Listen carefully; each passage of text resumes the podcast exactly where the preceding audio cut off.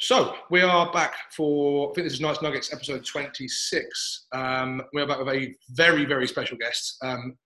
Some of you may have seen on my Instagram this morning if you follow me. If you don't, why not? But if you do, we have Rhiannon Lovelace on the podcast. So here is Rhiannon. Hi.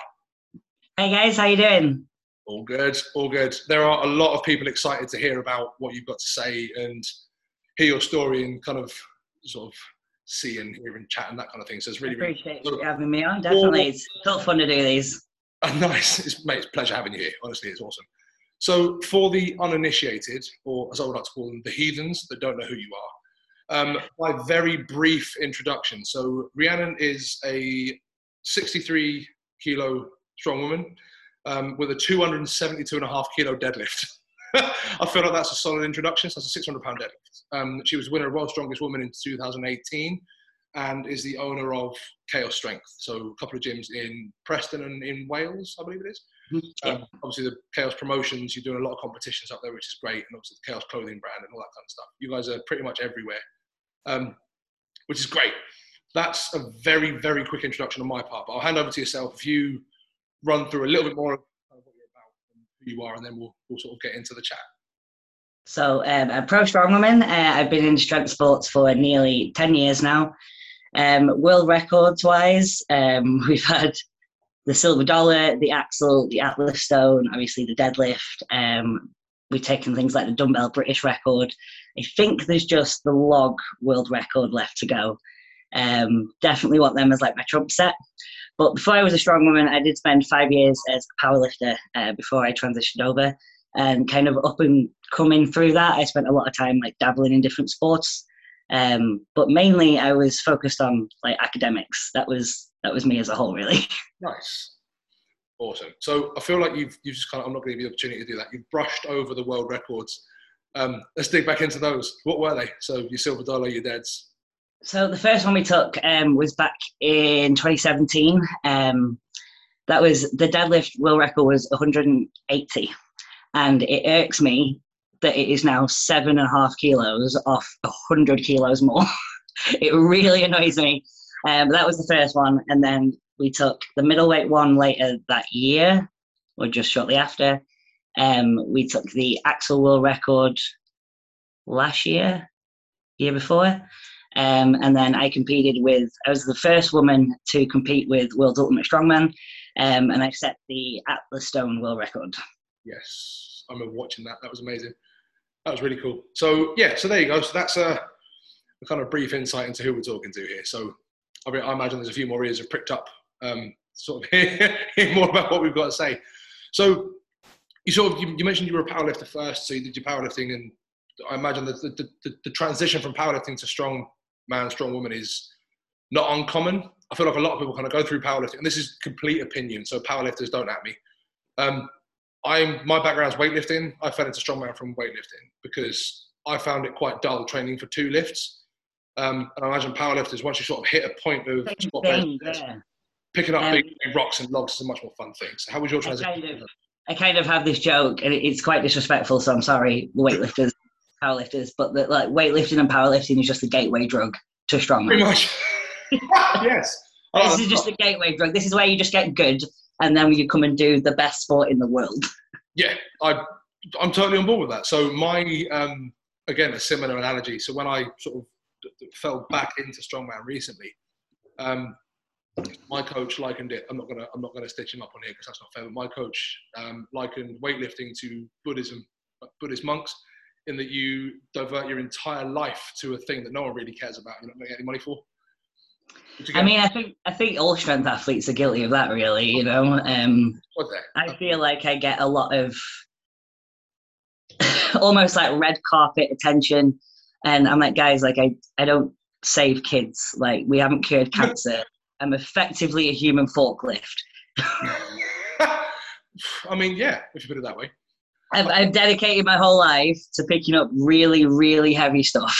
Like, that's, you know, it's a very niche thing. It's a very niche thing. But also I think, and especially from sort of, there's been a shift somewhere in the world within the last period of time, 5, 10 years, whenever that was going to be, where now there's an awful lot more women getting into weights and lifting, which is brilliant.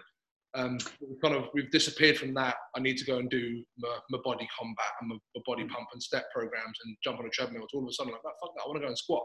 I want to go and lift heavy stuff.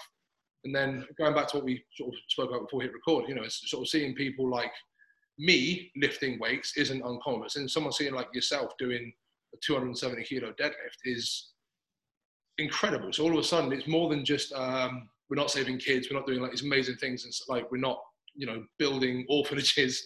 I think it boils down to a lot more in terms of the inspiration factor. You know, you sort of people look at you and say, "Gosh, yeah, maybe I can do this." And you get people in. Yeah, absolutely. No, I definitely think. I think it's the last 5 years.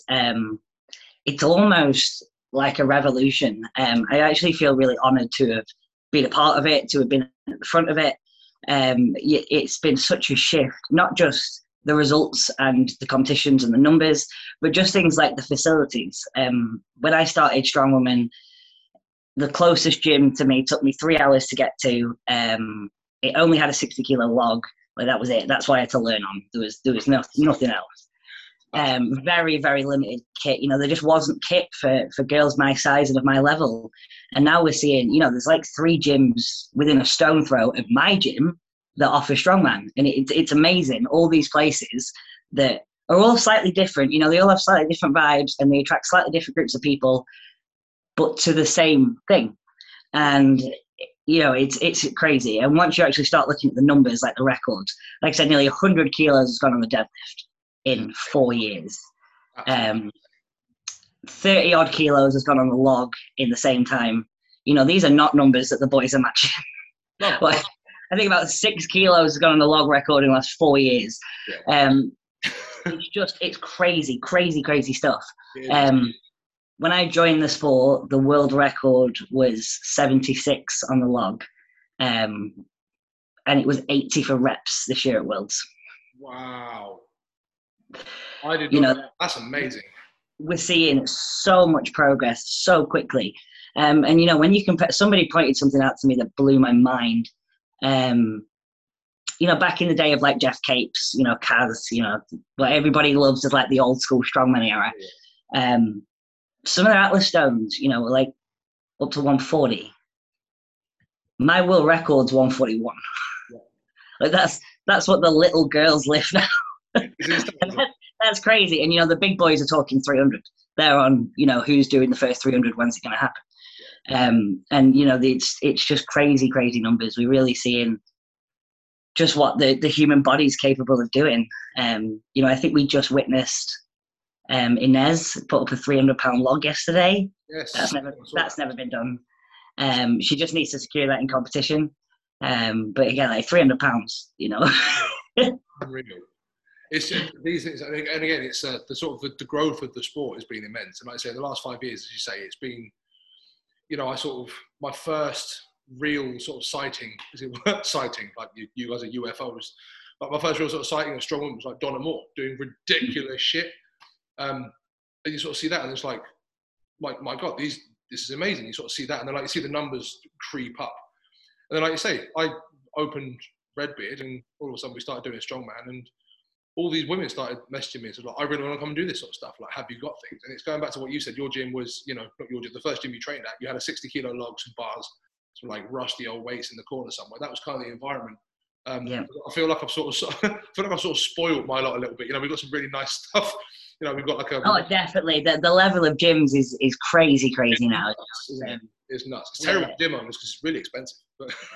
But back in the day, you know, strongman was a group of mates that would invest in a load of kit, dump it in a field, probably grab a crate of Fosters on the way to and throw some heavy shit about for a few hours and go home. Yeah. Like that was strong. But we're seeing much more of like structured professional level of sport. But yeah, people like Donna Moore, you know, so I've competed against Donna. I love Donna. But you know, it's thanks to women like her, Gemma Marks, Kristen Rhodes, that they really were the women before us that really did kind of pave. And I think, you know, regardless of whether or not they compete now, I know Donna still does and she's brilliant. You know, you mentioned Kaz and Capes a minute ago. And it was, so you mentioned Kaz and Capes a minute ago, and they're kind of again, this is completely my opinion. I grew up with Pudzinovsky, Poundstone, Brian Shaw when he was first coming on, Big Z when they were around that. That's the sort of era I grew up with.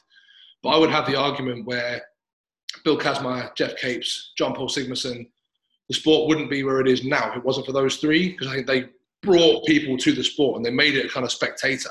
They made it more of a sort of like a pantomime, like a theatre thing, you know, it's this whole big thing, these massive sort of personalities.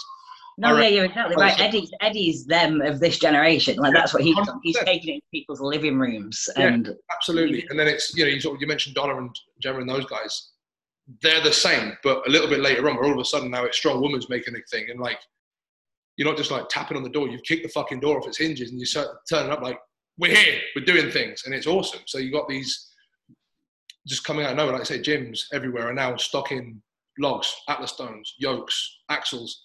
They're doing things, and, you know, more and more people are picking them up, which is incredible. So I'm excited to see the next sort of 10 years of growth for Strongman. I think it's going to be amazing. I think we're about 70% women members, I think. Outstanding. I've definitely got more women on my athlete team. But I think the members are about 70%. Like, it's, yeah. And, you know, it's not that hard. We just make the kit in the nice way possible. We work with people that, crossover from other sports, but we also work with women that are battling eating disorders and things like that. And, you know, we have to have kit that starts super light. If people are strong, they can lift the light stuff, and that's the lighter things will get a lot more use than the heavy. So as long as, you know, we have logs that are like 27 kilos, we have axles that are 5 kilos, strongman suddenly then can be for everyone. I don't know if you saw on my social media the other day, my mum, who is 64, and my niece, who is 14, had like a farmer's race. Yes, I didn't see that. It was the best, and they got really competitive. It was like a game of Monopoly. So, I mean, suddenly, like, you know, my family's come down to where I work just to, you know, pick Mood's going for food, and all of a sudden the whole family is doing strongman and loving it and having a really good time, and they've both signed up for their first competition. Ah, fantastic. That's awesome. Love that. I absolutely love that. But it's no pressure. It's the whole, yeah, no pressure. There's a bit of pressure. So you again, you flitted past it, your sort of athletes team. What a team you guys have got. So, you know, just to name drop one, you guys have got Annabelle Chapman on your team. Not terrible. So, like, and there's Annabelle is, you know, it's so bizarre. My team are, you know, they are my clients, but that's, yeah. It just feels weird calling them that. These girls, they're my girls. They're my little sisters, my big sisters. And you forget, you know, like you just said, like, you know, the names that are on your team, you forget that. Like, I get reminded, I'm like, oh shit, yeah, like my friends are super talented. And they are, you know, it's, yeah, Annabelle just throws about 100 kilo overhead. Like, that's, we kind of lose perspective that is seriously not done and really, really impressive. But yeah, when we sit back and, you know, we came away from Worlds, we had like 7 finalists, 4 trophies. And I sat there and I'm like, shit, my friends are really good. Yeah, man. It's just crazy. But they are truly the best people in the world. I wouldn't want to spend I wouldn't want to share the experiences that we do with any other girls. Like, they're just brilliant. Absolutely. And I think this is one of the biggest things, and it's one of the things I try and drill into sort of folks down here is, you know, we're a club. People look at it and go like, oh, it's a bit thing and it's a bit scary. But, like, there's no one in this club that I wouldn't go and have a beer with. You know, we're all mates. We're all really a team. Friends. And it, yeah, 100%, we're a team. That's exactly what we are. And, you know, if one...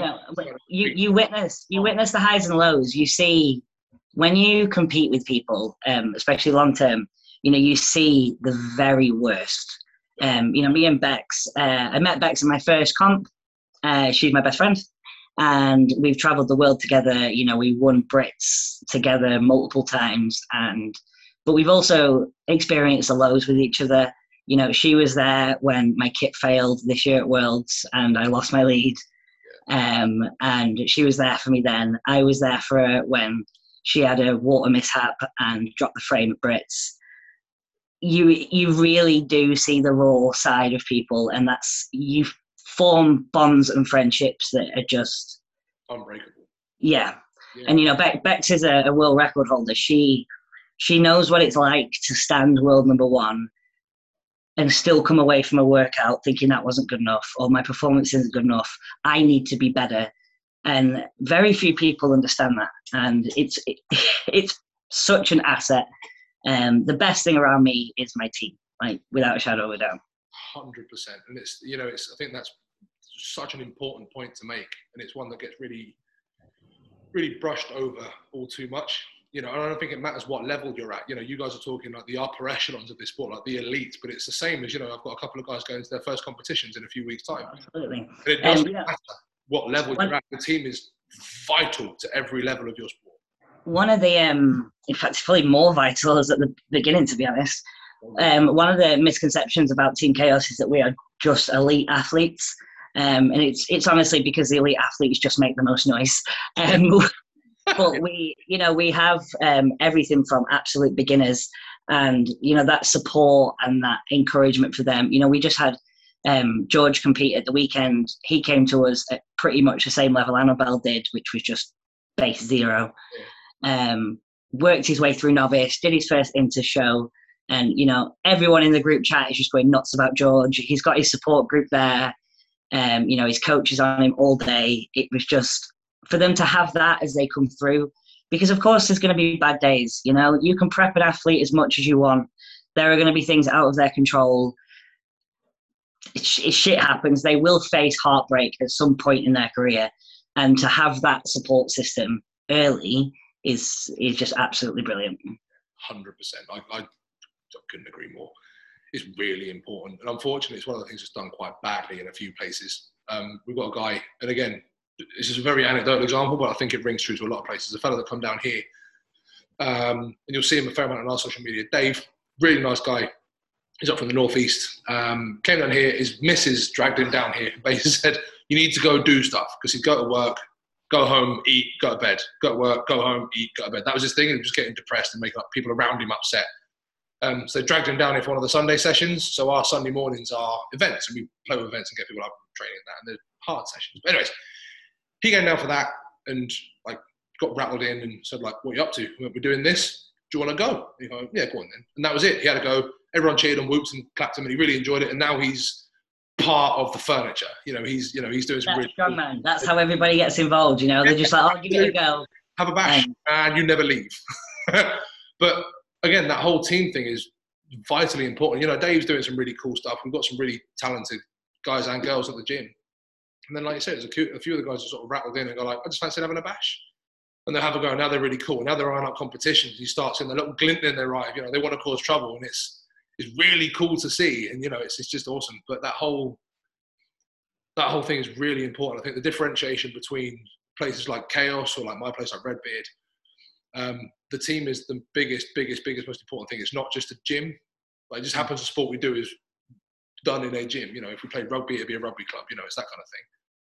That's quite an important differentiator. You're not just going to Pure Gym with the masses to queue up for squat racks. You know, it's much more than that. It's personality behind the venue as well as everything else, right? I mean, like, I literally make this clear to people when I do inductions and things around the gym for like new members.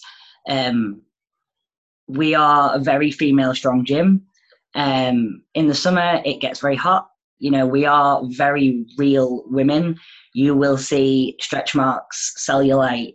You will see, you know, big women that are in shorts and sports bra because they are working their ass off. And, you know, if they're not okay with that, look, JD is just down the road for 999. 100%. It's, you know, this image of like perfectly toned, you know, I've got some big girls, and I've got some girls that need to be big to do the job that they do. You know, they throw around some big weights. And the, you know, notion that athletes must look a certain way just absolutely gets put in the bin at Chaos. 100%. It's people are humans, right? Everyone's got cellulite, everyone's got stretch marks, everyone's got things, blotches, moles, blemishes. Everyone's got maybe a little more body fat, and they're like, it doesn't matter. No one gives a shit. And it's one of the biggest things that, and again, we do. You're echoing an awful lot of what we do, which is great. But one of the things that we do down here is there's just no egos. Like, there's no room for I'm better than you. There's no room for that at all. Like, you're not better than anybody else. If they just come in to pick up a stone for the first time, as you're finishing off your 5th stone run of the day at some massive competition, like, I'm going to celebrate your 20 kilo stone to a 4 foot platform, the same as I'm going to celebrate their 140 kilo stone to a 4 foot platform. I mean, we joke about the fact that we want to get a sign above the door basically saying that, like, are you okay with a girl outlifting you? There's no room for egos or chaos, because there will literally be a girl that can lift more weight than you. Perfect. That sign sounds amazing. I will make that sign up and send it to you. Like, you know, if you're not okay with that, you know, we've got some strong lads as well, but, you know, if you're not okay with that, chaos is probably not going to be the place for you. Get down JD's. That's it. We've got, so there's one of our girls, Eve, who is coming to... Well, she's competing in April. She's trying to qualify for the English. And then she's competing again in July to qualify for Worlds. So I believe we're coming up to... Awesome. It's great. So Eve is immense. I rescued Eve from Pure Gym. We call her, like, the club sort of... We've got this little refugee, like, come on over. People come from, like, Pure Gym and JD and Buzz and all those other ones. And they come over here. She's making some massive, massive waves. And, you know, she is... ferociously strong. You know, there's some of the guys come down, it's like, how is she moving that? And it's just in awe. There's no, like, there's none of the sort of what I would call the social media comments, you know, the sort of the Instagram warriors that come out, ah, it's definitely steroids. It's like, bullshit. She worked really hard. Whereas everyone down the club sees her work really hard. It's like, that's amazing. Like, the awe aspect of these things. And that's just, you know, little old here, you know, it's that kind of thing. And like you say, you forget how good your mates are. Mm-hmm. Don't get me wrong, none of my mates are at that level yet. So we're heading that way. It's the same thing, though, you know. We were joking recently that Luke's just moved down to under 90s. Yes. And my perspective is so skewed. It was skewed in the 105s because, obviously, Luke pulls over 400. Luke's been pulling 400 for a while. So, you know, prepping to 400 in my head is a pretty normal thing. And then some of our, well, there's only about 6 boys in the world that can do it at 105. Yeah. But... about 4 of them are really good mates. So again, you kind of, your mates do it, your fella does it, like it's a pretty normal thing, and that's how it becomes. And then you realise that actually that's really, really not normal. And now he's dropped down a weight category, weights that I'm still considering to be relatively common. For instance, he did the Clash qualifier this week. It was an axle 5 rep max, and he did 7 out of 8. Which we were like, we should have gone a bit heavier, you know, and it won by like 50 pounds. Wow. I mean, that's... So our perspective is completely off.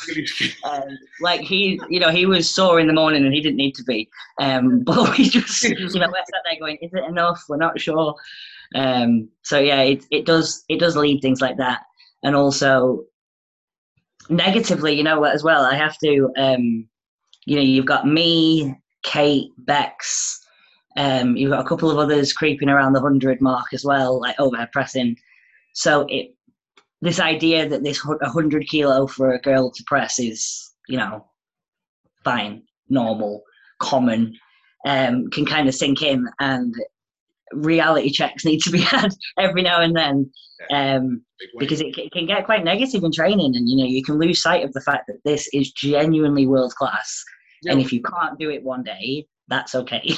Oh, absolutely. It's again, going back to Dave that I was talking about a minute ago, you know, he's heading in towards his 40s, and there's a whole kind of like, he said, like, what have I got a chance in at the minute? It's like, well, dude, like, get a couple of years of training under your belt, get back into the sport, hit some comps, do your bits and pieces, and then let's attack, like, Masters. There's no reason you can't be a threat at Masters, but let's have a look at that. But I think it's, like you say, there is obviously, there's a decline as you get older, you will start to drop off. Like, at some point, you'll have your strongest day, but, like, until that happens, keep going. Well, me and Luke were talking about this recently, actually, this transition to Masters. Yeah. We basically came up with, like, the ideal game plan, bearing in mind neither of us will probably get to Masters, so I don't know why we came up with this. But I think it's Sabatinoff that's just done it, and I might be wrong. It's one of the kind of ex-World's Strongest Men boys. And basically about 36, 37, they just pulled off the scene. They haven't really done much. They basically had a break. They let the damage that had occurred during their career heal, let their body have a break, and then he's actually returned as a Masters and he's looking, I hope it's Sabatinoff, I'm going to look stupid. He's actually looking in really top shape. And we basically were like, yeah, that's the way to do it, because otherwise you just carry your shit through. Yeah, and we've all got it. And to give it a break, you know, we could see the best Sabatinoff, yeah. Maybe. It's Mark Felix is not getting worse. Absolutely. I think Zaviscus just did the same, right? So we kind of found out he had some injuries, and now he's come back through to sort of World Masters and that kind of thing. He's obviously a very, very different kettle of fish. The issue we see is he's carried a lot of injuries. You know, he did have absolutely exceptional. What was he, like 18 times Lithuania's Strongest Man or something like that? Just, you know, and you know that takes reasonable wear and tear. Yeah, we can call it that.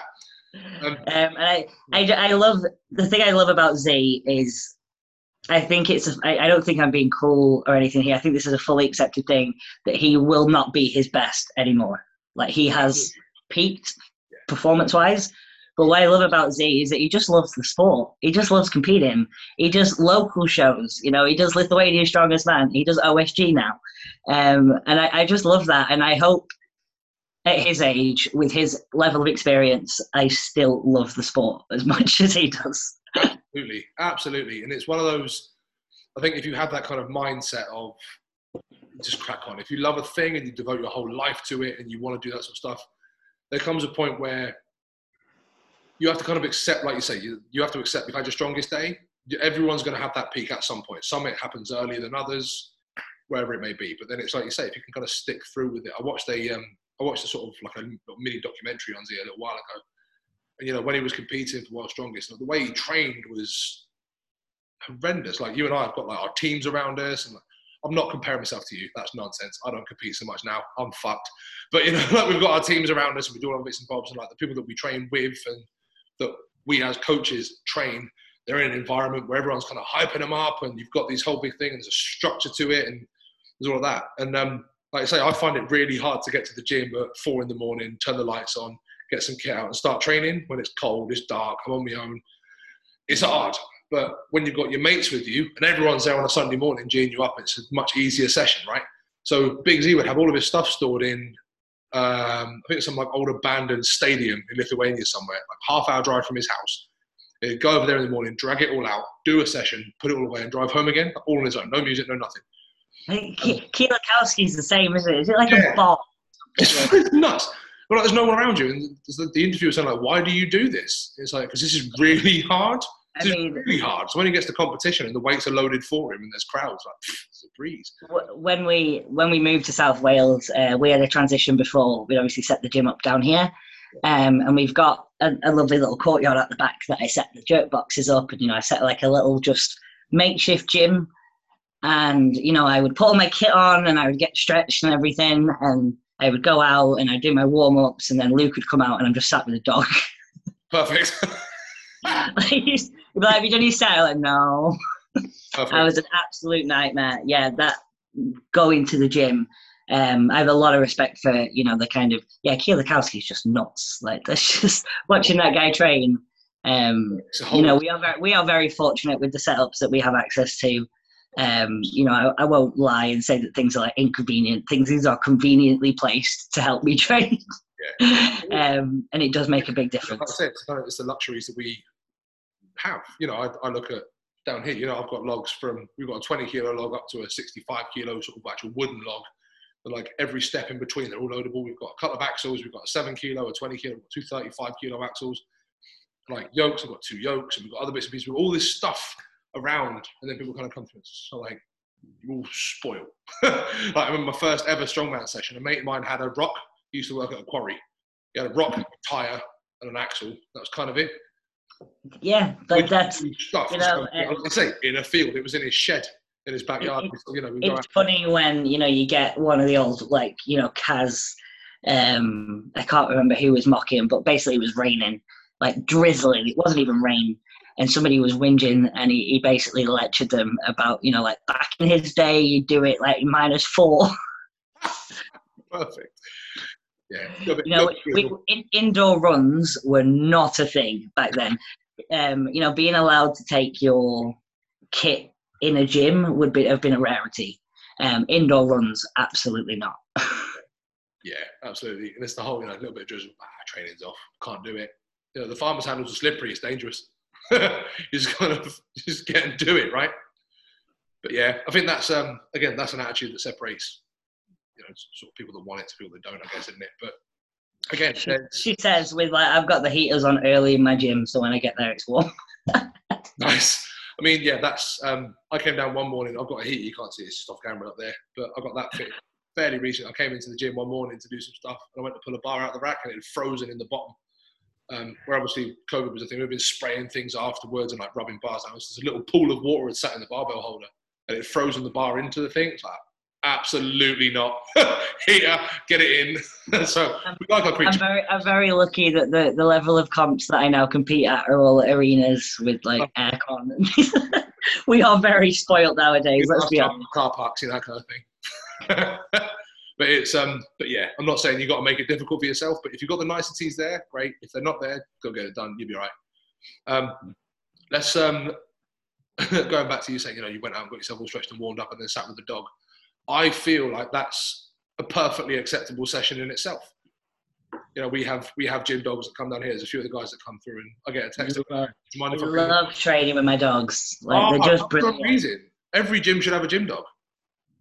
It's just hard to have a negative session when my dog's there. You know, even if things are going wrong, play with the dog a bit, don't really care, try again, you're fine.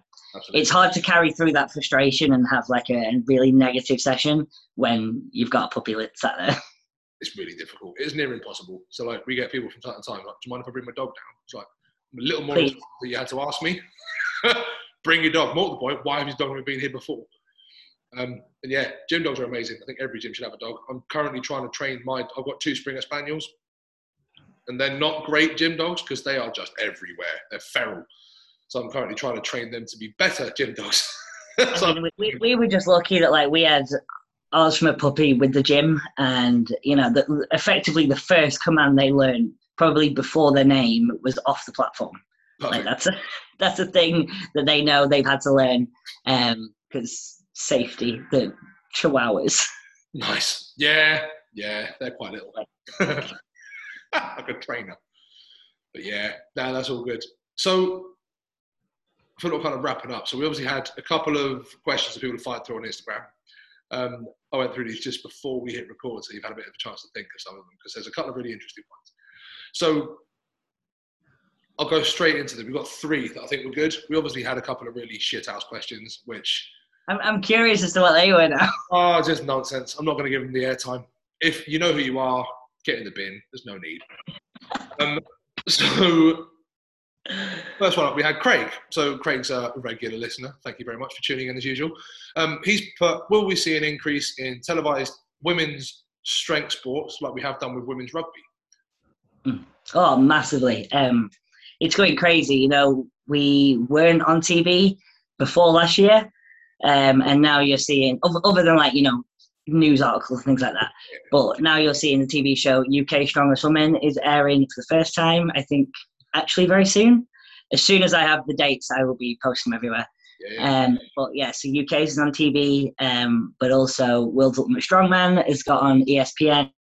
I know some Strength Collective in America are doing some ESPN work as well. So it's gone from effectively no TV time to 4 separate contracts in about 18 months. I think we're just going to see it go absolutely crazy. We have 3 documentaries coming out purely based on strong women. Hopefully nothing that gets things like Netflix attention and things like that. So yeah, it's going to go absolutely crazy. I think it will across all sports. You know, yes, we've seen it in rugby. I think we'll see it more in football. I think it's going to go the next 5 years. I think we'll probably be as close to a revolution as we're going to see. And as I mentioned before, I'm just really honoured to be a part of it, to be honest. Yeah, I agree. There's a few, like you say, like the documentaries and the ESPN stuff I wasn't aware of, but obviously with the UK Strongest, they're doing a big thing and sort of shifting that through. I'm a huge rugby fan, so I sit and watch the rugby, and that's awesome that we're seeing more women's rugby on the telly and things. But yeah, it's very much, there has been a huge shift. We spoke about this a couple of times in the last sort of half hour, 40 minutes, but this shift has been a long time coming. And I think, you know, women are taking this, like, grab it by both horns, kick the door in and just go do, get seen, take up space, make noise. Absolutely go do it. So it's awesome. It's really, really cool that now people are getting this kind of airtime to share this stuff, right? So hopefully it's going to help grow. I mean, we're here talking about strongman, strongwoman. You know, hopefully it's going to help grow our sport because that's why we're here, you know. So yeah, awesome. I'm really looking forward to that. I'll look out for the documentaries, and obviously when UK's comes up and you start sharing it, I'll blast it all up. We'll have it on the screen at the bar, okay. Training, and it's really, really cool. So that's going to be awesome for people to see. That's great. Nice. So then Jade asked an interesting question. So who do you think, if anyone, stands a chance of taking your title as the pound-for-pound strongest woman? Now, before you answer, I was going to cover this at the start. Pound-for-pound strongest woman. I feel like that's a weird caveat because you are immensely strong anyway. But for, again, anyone that's unclear on what that means, relative strength being weight lifted relative to body weight. So pound for pound, what you weigh compared to what you strength, you lift more than any person on the planet. That's a hell of a thing to be able to say. So pound for pound, strongest woman on the planet is amazing. And I don't think people really fully appreciate what that means. So if anyone, do you think anyone stands a chance of taking that from you? I've had a good think about this and I can't think of a soul. See, the issue we've got is that I'm not chasing the pound for pound. I'm chasing the strongest. Yeah, 100%. You know, I want that heavyweight deadlift roll record. So I've kind of pulled away from the lightweights in terms of deadlifts. I'm going to try and phrase this in the least arrogant way possible. I don't think. Okay, so let's say I'm getting close to 5 times body weight. Like that's my goal. I want to hit 700 pound, 140. And I don't think we've seen 3.5. Wow. Oh no, we might have seen 3.5. I think we've seen 3.5. I don't think we've seen 4. Not seen 4 so yet. When, you know, when you're kind of comparing that, it's going to be a while. It'll be a while, but it's coming. Like it's definitely coming. There will be a girl out there that is just training, that is just chipping away, that, you know, will be the next biggest thing. And to be honest, I can't wait. It's hard, and it is true what they say at times. It is lonely at the top. You know, especially when things like my deadlift, we encounter situations that are scary, that I maybe like to speak to somebody about, and you realize that you're kind of the trailblazer, and you know, there's no footsteps to follow in. You are setting the footsteps. You're making the footsteps. But yeah, so I'm kind of like, for that day, I'd love to have another little 600 pound lightweight deadlifter, just to show the world that, you know, we are. I'm not. This is doable. Like, this is very, very doable for women my size. You know, one, is it abnormal? Is she, you know, a bit of a genetic freak? But, you know, the more girls we can get up here, the better. So there are some girls climbing. You know, Kira from America is doing, I know she's hit over 500 pound in training. We've got my Kate is not far 500 pound at all. Chloe Brennan is not far 500 pound. So, you know, these girls are really, really coming through. And I've got Christine Matthews in America as well. And it's just a case of give them enough time and they'll chip away. I've got full faith in all of those girls. We will definitely see more 600 pounds in the future. Oh, but for now, I think we'll just see more in like the heavyweights, and maybe girls like Nadia from the middleweights potentially. Yep. Interesting. It's funny you sort of say, you know, I don't think, you know, you're saying that without sounding arrogant. I don't think when you're good, it counts as arrogance. I don't think it does. I know what you mean, but it's, you know, it's a crazy thing to, like, you know, we sat there and I was like, we've put nearly 100 kilos on the world record. Yeah. What? That's an arrogant. I'm realizing that. That's, you know, somebody asked me in an interview, you know, who's world number 2, and that's when, like, the penny dropped that, like, it wasn't even 500 pounds. I was like, shit, that's like 100 pounds ahead. Yeah. You know, even Eddie at his prime, he wasn't, you know, nearly 20% ahead of the next guy. Yeah. And that just, I just like deadlifts. I'm just, Just enjoy doing them. I just like deadlifts. Yeah, I have a lot of faith in myself. I have a lot of confidence in myself, and I just get my head down and work hard. But I don't think there's anything particularly about me that's. In fact, if you genetically, I'm not actually built to deadlift. I have bad leverages. We put a picture up on Instagram recently of kind of like a throwback to sort of whenever it was, and that was really interesting. Sort of seeing like the frame you were.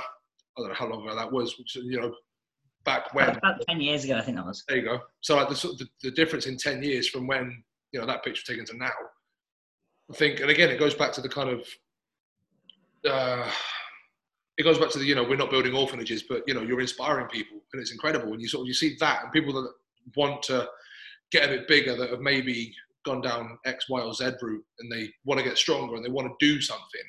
They look at that and they look at you and it's like, well, 10 years, time's going to pass anyway. Like 10 years is a long way away. I look, in 10 years, I'll be 43. But like, I'm going to get there at some point. I might as well do stuff now that my 43-year-old self is going to say like, oh, that's great, cheers. You might as well just do my journey with my body has been very weird and very, I didn't see myself getting here. Basically, as a teenager, I was very insecure. I've always had, you probably noticed as I sit, I've got big delts now, but I've got quite naturally broad shoulders.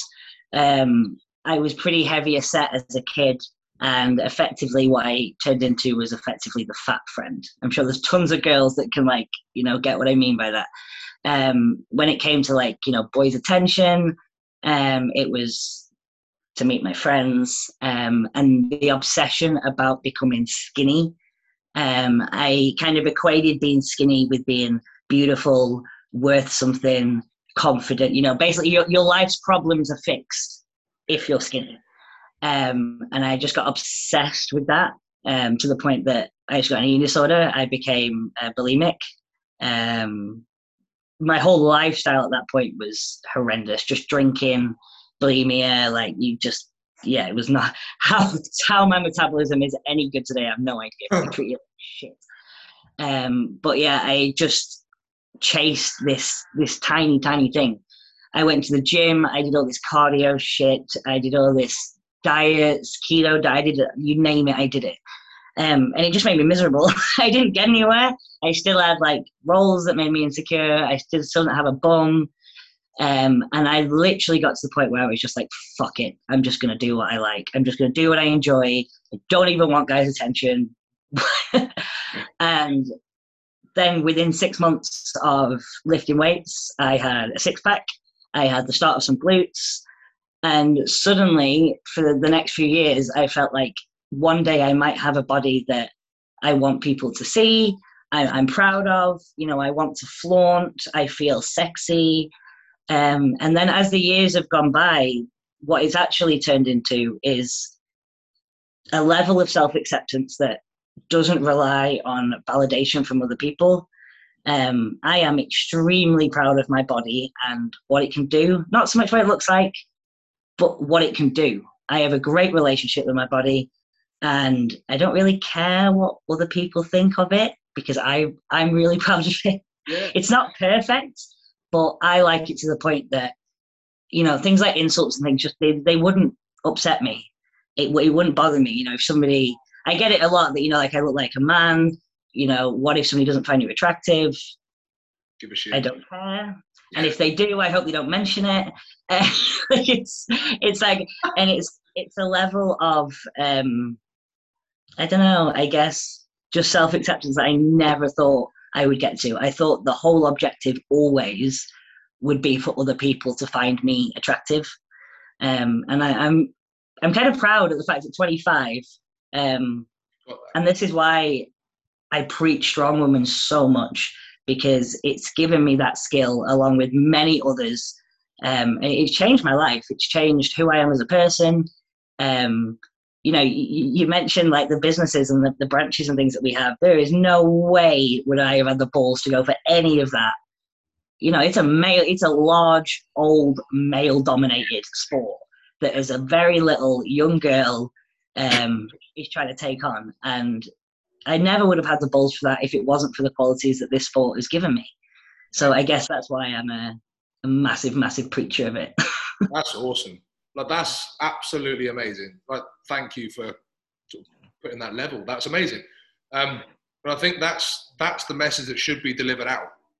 Absolutely. And it goes back to, you know, saying the girls at your gym, you know, there's, in the summer, you guys are working fucking hard and it's going to get hot. You're going to see women of every shape, size, back, like everything. You're going to see the lot because they're working hard.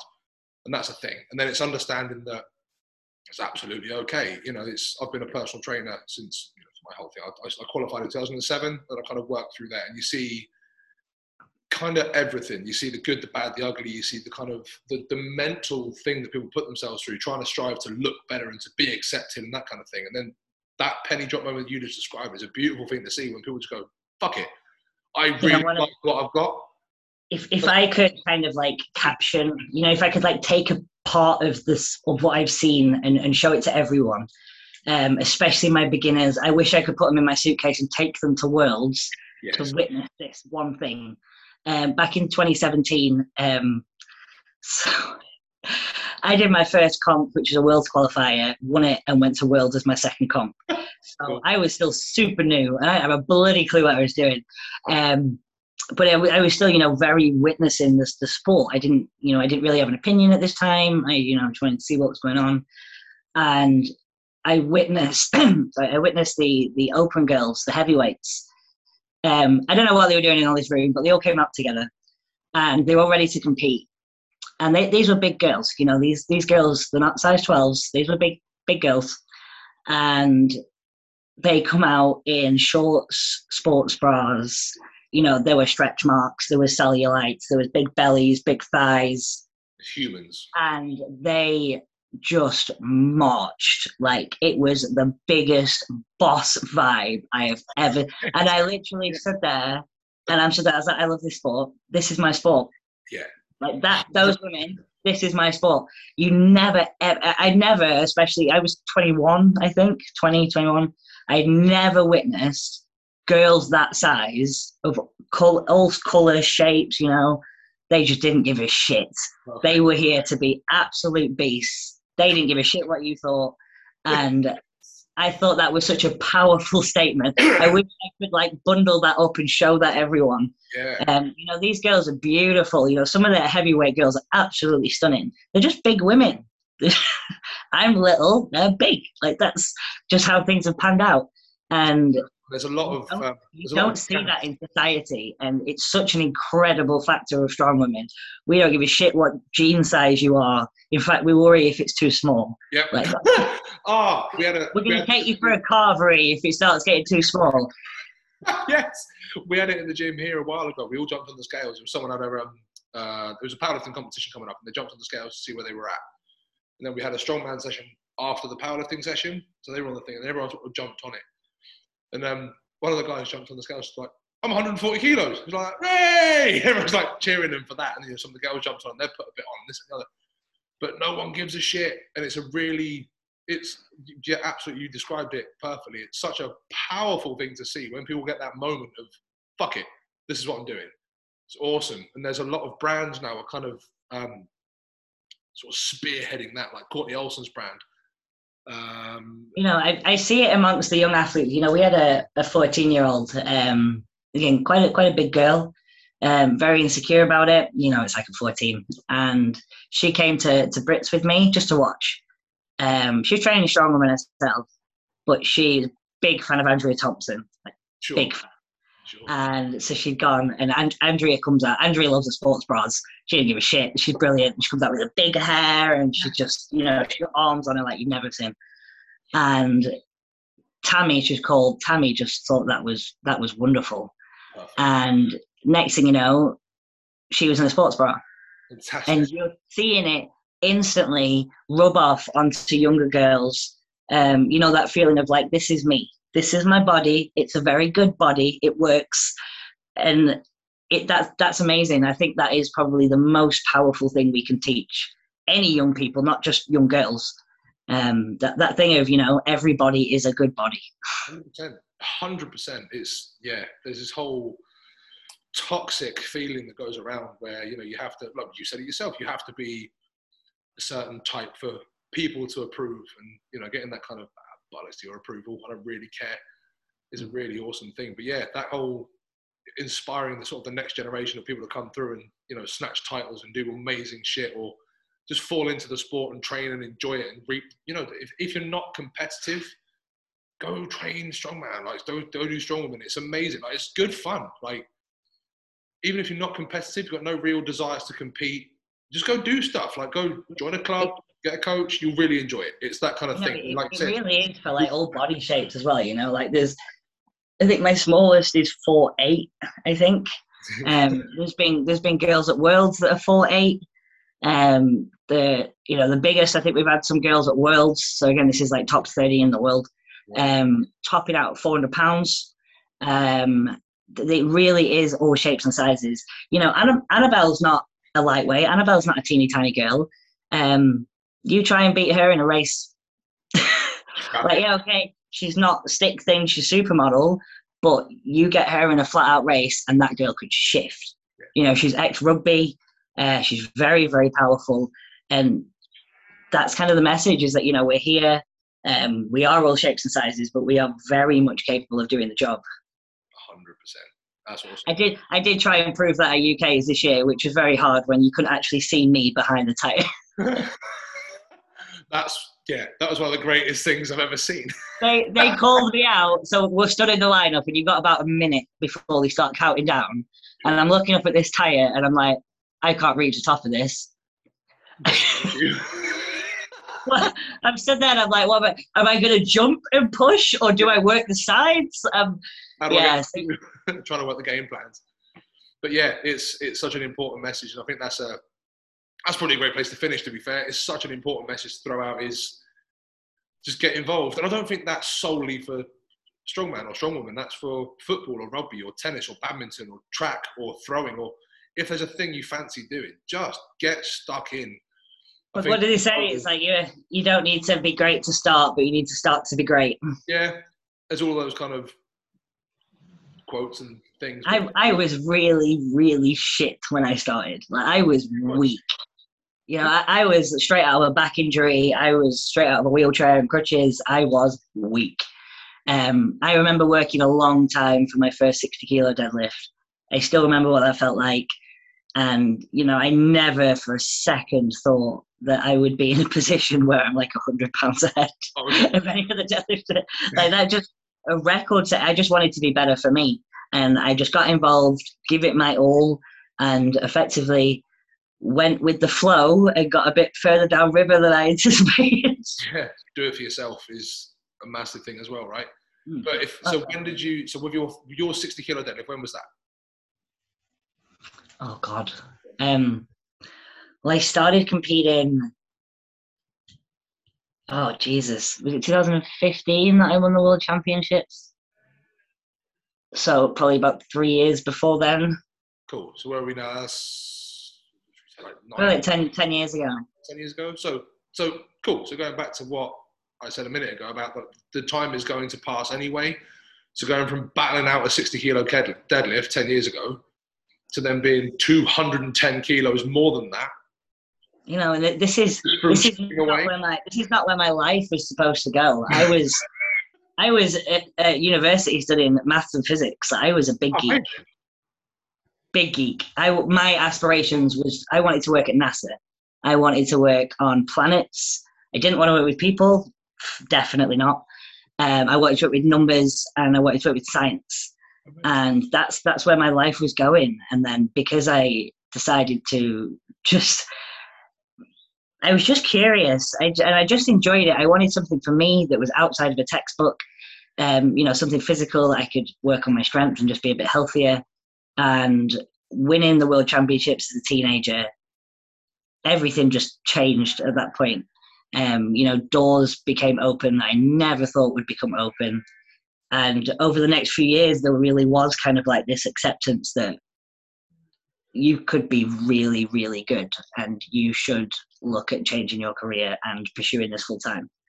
And that all came from the idea of wandering over to the deadlift bar when nobody else was there and giving it a little pull and seeing what happens. Amazing. The same thing happened with a log. I snuck off, and there was some boys training a log, and I waited for them to leave, and then I kind of snuck over. I lifted it. I got really excited and put it back down on my foot and broke my foot. Oh shit! Oh. But that's the thing. It all comes from just curiously, you know. And from that, I'm now looking at setting the world record log as my last world record to get. Yeah. And it all came from just like eyeballing those lads, waiting for them to leave, and sneaking over and using the kit. Have a go. Awesome. And it went terribly first time. Ended up in A&E, but you went back again and you did it again, and from there we're here. But again, there's a kind of big tale of resilience there as well, right? It's, you know, you're never going to get it right first time. Everyone's got a journey to wherever they end up, you know. It's, some people's journeys are more accelerated than others. Some people's are just kind of like chipping away and carrying on. But again, like, the underlying is just crack on, just keep going, turn up, do your reps, have fun, enjoy it. You'll get there, you know. Whatever there is, you'll get there. It's what I say to, like, even especially my pros. You know, somebody that doesn't quit can never be beaten, because it's only a matter of time before they are truly unbeatable. You know, if somebody just won't quit, they're just going to get better and better, regardless of what injury. You know, if you can come back from injury, if you've proven that you are one of those people that is mentally resilient and you can come back from injury, do all the rehab, you can't ever really be stopped. And it's those people that are the true, you know, that's the only way you're truly unstoppable, is to just never, ever quit. And your time will come, you know, trophies will come if that's your mentality. Absolutely. Absolutely. And those people, we've all competed against those, and they are scary. They're scary competition. They just don't know back. You've got to work really hard against those. There's a few girls on the pro circuit that can really go to, like, dark places when they compete, and they can really dig deep. And yeah, it's those that, you know, they're in it for the long run. You got to watch your back with those girls. They are right there snapping at your heels. And it's those girls that I know hands down will be in it for the long run. They will be, you know, if they're not the world's best now, will be the next world's best, because they won't quit until they are. Amazing. So with you sort of mentioned going to, like, that dark place, there's a lot of that kind of creeping in now. And, you know, with the evolution of the sport, even in, you know, the time that you and I have been in it, and then sort of the generation before us and before that and before that and before that sort of coming through, more things get added. You know, all of a sudden we're not in a field with a rock and a tire anymore. We're in gyms with, like, AstroTurf runs set through the middle of them, and all of a sudden we've got more science around how we train and get bigger and stronger and faster and more efficient. We've got more information around nutrition. From sort of the stuff that I'm seeing and people I'm talking to and everything else, like, the next big thing seems to be sort of sports psychology. More people are taking the kind of mental aspect of the sport as that, again, just that kind of marginal gain, but kind of getting to that point. You know, you sort of see interviews like, we'll go back to Eddie with his 500. You know, you see the build-up to that. And I think everyone knows the story of that now. We've all seen the documentaries, we've all seen the list, we've all heard the interviews. And it was the kind of the biggest thing for him was the mental. He could take himself to a place and then kind of get himself back out of it again. But it's almost, I heard an interview or a podcast or something like that with a sports psychologist. And it was almost the ability to create two different characters. So, like, you'll have, like, you athlete, and, like, how does that resonate? Is that true, or how do you feel? No, that's exactly what it is. You know, you mentioned it kind of being like a minor kind of benefit. No, for me personally, I think it's a major one. I'm playing it down one so much. To the point that, you know, if you said before a deadlift, obviously, you know, you can't take somebody's mindset. But if you could say, right, I'm either going to take your mindset or I'm going to take your belt, I'd give you my belt. Yeah. Without a shadow of a doubt. I would same with things like food, you know, you're like, you get, or even warm-ups. I would be fine without a warm-up, given the mindset is absolutely huge. And yeah, that two person, it doesn't work for everyone. Like, this isn't a rule. I like it. I know Eddie was definitely one for it. I know people like Evan Singleton are a big one for it as well. Aleksei Novikov to a point, I think. I don't like. I just, with the way he competes, and yeah, it is two people for me. If anybody's seen my big lifts, you'll see the moment I kind of do the lift and then that person switches off, like pretty instantly. When I am that person, you don't get manners. Please and thank yous don't happen. Yep. You will not get me to smile. I will punch you in the face before. If you try and make me smile, I will get rid of you. Like, that's not helpful. Yeah, I'm very, very short. I need to be by myself and I need to stay in this place. The night before a record is very important to me. I like being on my own as much as possible. Or with Luke. Luke's brilliant. And I need to sit and I need to think. I need to go over how hard we've worked for this. I need to really, really get it in the front of my mind, just how important this singular event is and the result of it. And then, yeah, on the day, switching on is probably about 20 minutes off. And obviously we do the lift and then, it's pretty much switched off straight away. But it's definitely two people. Like, that's, some events don't require it. Things like sandbags I don't go into the two people space on sandbags or Atlas stones either. But events that seriously hurt, so deadlifts, silver dollar. I have to fight unconsciousness with log and axle as well, so I've got to go somewhere pretty dark for them as well. But yeah, it's not a nice person to be around, I guess. Very functional person to be though, right?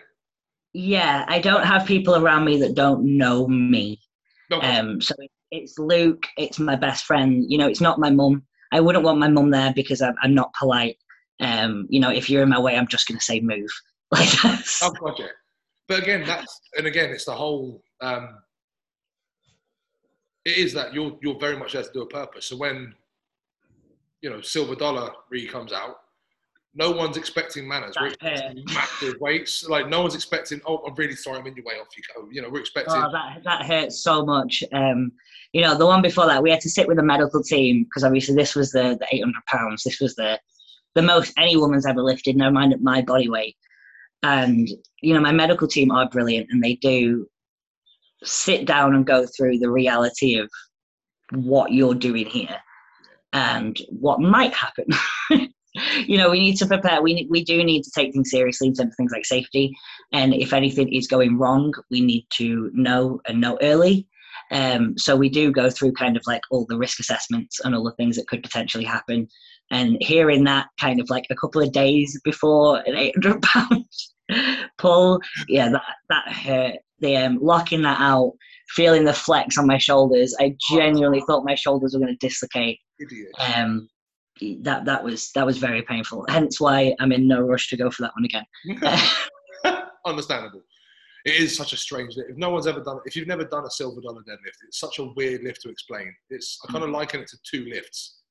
Like you pull the slack out from so far and then the weight hits you and you've got to do it again and it kind of wobbles up a bit. And it's such a strange lift. It's not like a normal lift. I do think the limiting factor with me will be my shoulders staying in place. The 800 pounds on my legs didn't feel ridiculous. I'm probably capable of picking up like a 900, 950 pound yoke. So, my quads have got it in them. But yeah, it was just the strain on my shoulders, my neck and my traps was just, That doesn't sound fun. It's, all credit, all respect to you for it. It's a hideous lift. That's awesome. I think we're going to wrap it. That was amazing. So we had a third question from Rachel, which is what's the next record? But we just chatted about that for the last 20 minutes. So that's now answered. There you go. All of them, basically. I'm coming back. I've got the 151 stone sat in my gym ready to go. I pressed 100 the other day, which is more than the Axel Law record. We have designed my deadlift peak. I just need to find a comp for it. But yeah, all of them is the answer. Outstanding. That's such an amazing attitude. Absolutely amazing. It's awesome. So, absolute pleasure, privilege having you here and talking to you and hearing your story. I really appreciate it, genuinely. And I know there's a lot of people listening to this is going to get a lot from what you said as well. So thank you, firstly. Secondly, plug.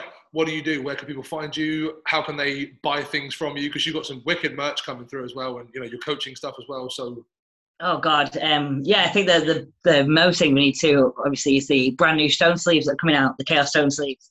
Those that witness my worlds and witness my kit mishap, you know, you can come away from something so negative like that, and you can either come away and be depressed, or you can come away and do things better. And so we've designed these new sleeves. They've got inside and outside rubber grip.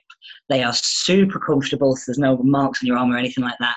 And they absolutely do not fail. So if anything, the result of that has come from, if no one ever experiences what I went through, these are going to be an absolute win. But they are launching very, very soon, hopefully by this weekend. And we also have the rest of the merch available at chaosstrength.co.uk, but we have also things like grip tops, t-shirts, tracksuits, you name it, we've got the works. Perfect. And it all looks great as well. And the most of it's doggo themed. Yes, I was about to say exactly that. This is kind of where I'm sending people. Go get t-shirts with dogs. What was it? Lift, dead, list, pet doggos. I think that's a motto for life anyway. Well, that was pet dog. That's our best seller. That's gone absolutely worldwide. Two best things in life by far. It's amazing. Deadlifts and dogs are, yeah, by far and away the best things in the world. I'm fully on with that, fully on board. Cool. And then obviously people can get hold of you through Instagram and that kind of thing, through the gym page, obviously through your own sort of athlete page as well. And again, I'm taking money from my pocket to yours, in the sense of, you know, you do your kind of coaching as well. You know, you do your online coaching. We've got one of your guys, Matt, trains at our gym because he lives locally, but he's followed your programming for a while. He's brilliant. He's unbelievable. So Matt is, firstly, Matt is one of the nicest people I've ever met. He's such a lovely lad. However, he is also an absolute monster. He's amazing, and he follows your programming, and he, you know, he goes through his things and he does all of that. So he's incredible. All credit to Matt, and big shout out to Matt. He trains hard. Such. The only way I can put it, and if any coach out there, you know exactly, he's a beautiful lifter. Yes. The way he thinks about the lift, his technique, the execution, so wise beyond his years. In fact, most adults, if I've worked with a lot of blokes, 99% of adults don't think about things to the level that he does. The execution is, but you know, he's a teenager, and we're already seeing, you know, phenomenal lifts from him. He is, couldn't say better things from Matt. He's absolutely brilliant. He's, you know, me and his mum think the absolute world of him. He's a really, really him is obviously just stepping things up this year with comps, getting him to potentially UK Strongest Junior, and looking at getting onto the England's and UK Strongest Man scene as soon as the time comes. Amazing. That's awesome. So people want to follow in Matt's footsteps, how do they get hold of you for coaching? Coaching-wise, you know, the same website as the clothing, or you hit me up on Instagram. I do have a few spots left on the team for this year, and we do everything from, like I said, complete beginners right up to world-class, world record, and like OSG. Amazing. Awesome. Grand. So go do that. Go buy some Chaos merch. It's awesome. Go lift deadlifts, pet doggos. Go do all that kind of good stuff. But more to the point, go back, listen to this again. There's some amazing points in there, and there's some really, really important things to kind of note. You know, this has been absolutely invaluable to a lot of people, myself as well, I'm sure. You know, I've got an 18-month-old daughter who I hope has that same kind of, you know, she'll grow up watching, you know, like the likes of herself. You know, when she gets to a point where she wants to start doing these things, you know, she'll look at you as I looked at Pudzinovsky and Derek Poundstone, and, you know, she'll see these kind of amazing figures on the telly. And that's awesome. And, you know, that's the kind of role models I want people looking at. So, you know, that's amazing. So yeah, thank you so much for today. I really appreciate it. Anyone else listening, if you've made it this far without immediately going to Chaos to buy things, just, if you don't already, follow Rhiannon. She's incredible. The stuff she posts up is amazing. I'll put up your Instagram handle in the kind of notesy bit and underneath this, or failing that, just punch it into Instagram. You'll find it. And that's that. But yeah, awesome. Thank you very, very much again. I truly appreciate it. This has been amazing, and hopefully I'll see you soon. No problem at all. Thanks for having me, guys. Cheers, Ed.